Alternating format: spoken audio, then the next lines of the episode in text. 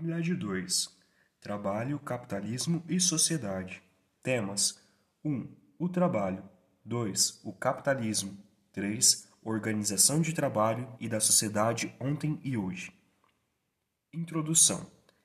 Após você ter visto a importância do estudo da história na unidade 1, o objetivo desta unidade é ajudá-lo a compreender a sociedade em que vive, analisando a forma como o trabalho e a produção estão organizados. Como você estudou no tema 2 da unidade 1, a sociedade brasileira é regida pelo sistema capitalista, que é uma das formas de organizar a produção e o consumo da sociedade. Assim, para compreender melhor a realidade em que vive, você vai estudar a origem do capitalismo vai também analisar este assunto para compreender como se dá a produção na sociedade capitalista atual, ou seja, como o trabalho é pensado para produzir os bens e servir que as pessoas consomem. Mas o que tudo isso tem a ver com a história?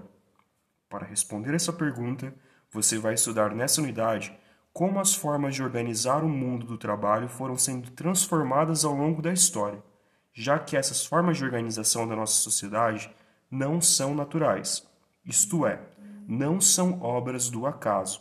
Pelo contrário, elas foram pensadas e construídas pelos seres humanos ao longo do tempo e, portanto, podem ser explicadas historicamente.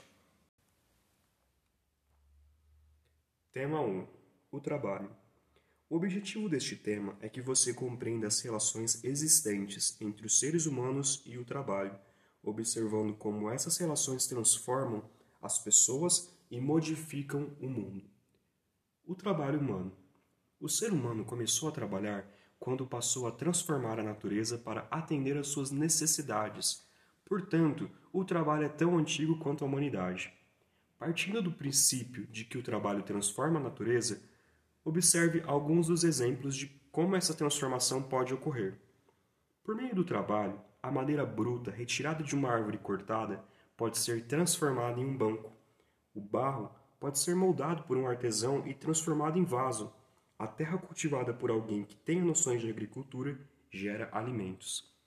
Esses são alguns exemplos da ação do ser humano e de como ele pode alterar a natureza em benefício próprio você já parou para pensar qual é a diferença entre o trabalho humano e as atividades que os animais realizam? Afinal, os animais também executam diversas tarefas para atender às suas necessidades de sobrevivência, como caçar, proteger seus filhotes, etc. A diferença é que as necessidades humanas se modificam ao longo da história e, por meio de seu trabalho, em uma ação consciente e planejada, o ser humano transforma a natureza para atender a essas necessidades. No passado, quando a maior parte da humanidade era nômade, ou seja, não tinha moradia fixa, as pessoas precisavam obter comida e se defender dos animais.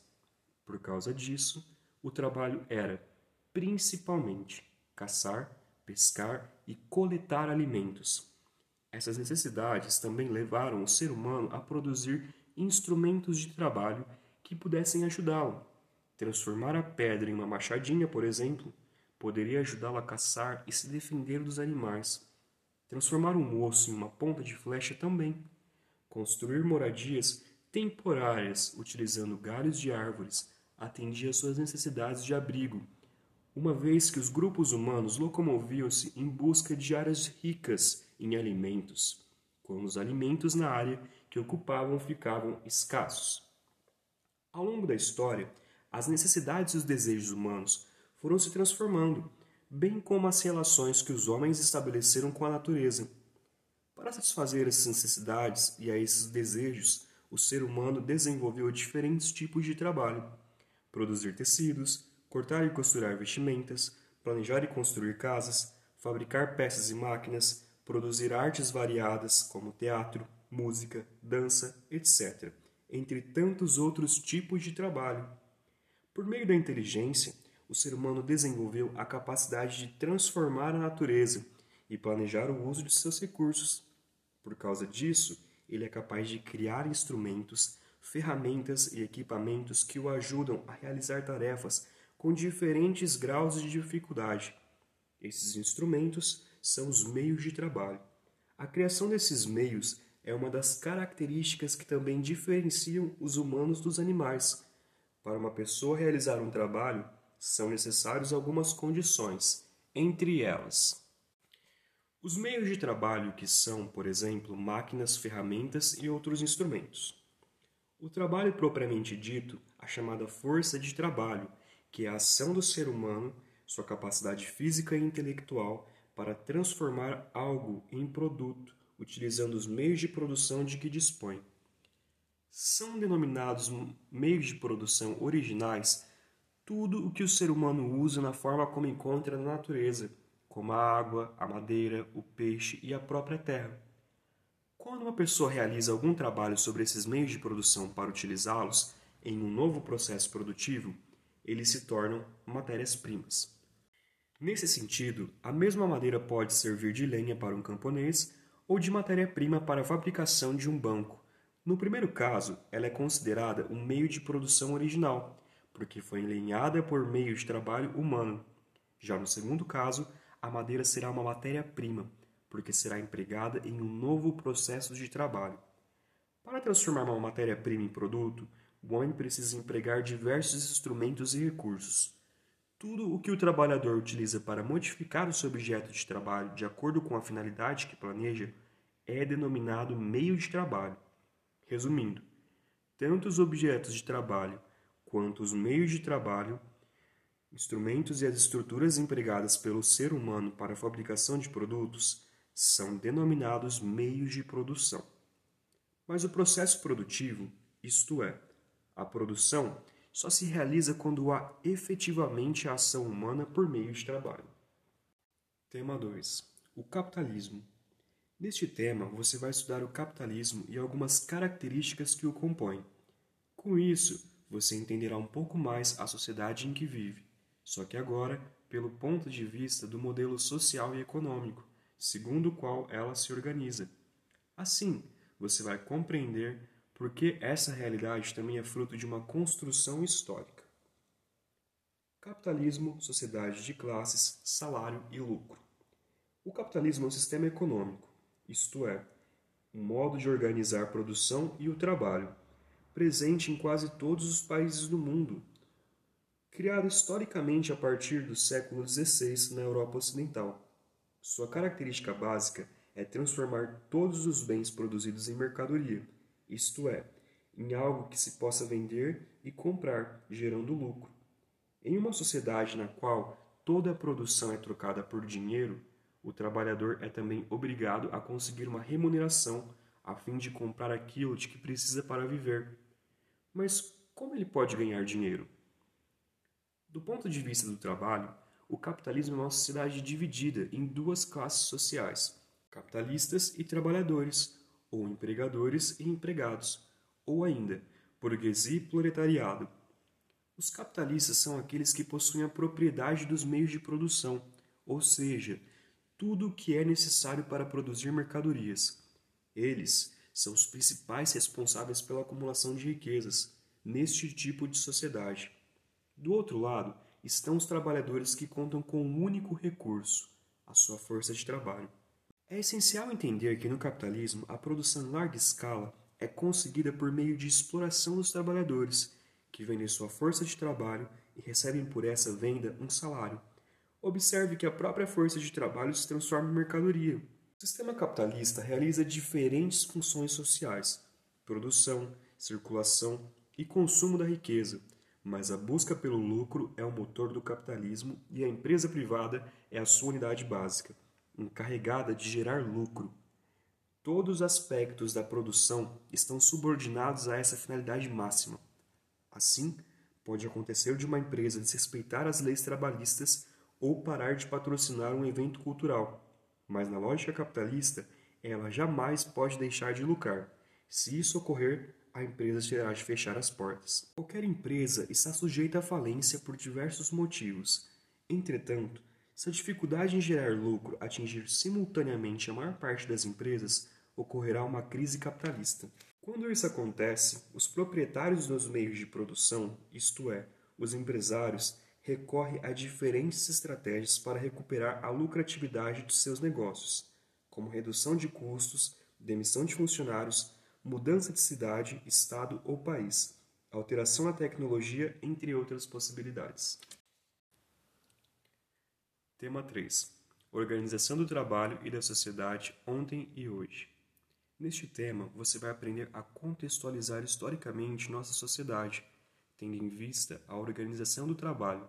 Além disso, vai situá-la no âmbito do capitalismo, que por sua vez também vem sendo construído ao longo da história. Mudanças na organização do trabalho, a transição do feudalismo para o capitalismo. A forma como se organiza o trabalho em uma sociedade repercute em todos os aspectos da vida, nas relações sociais, culturais, políticas e pessoais. No capitalismo, o trabalho é caracterizado por competição, eficiência e disciplina, deixando sua marca em todas as instituições do cotidiano, inclusive na escola, na família e no Estado.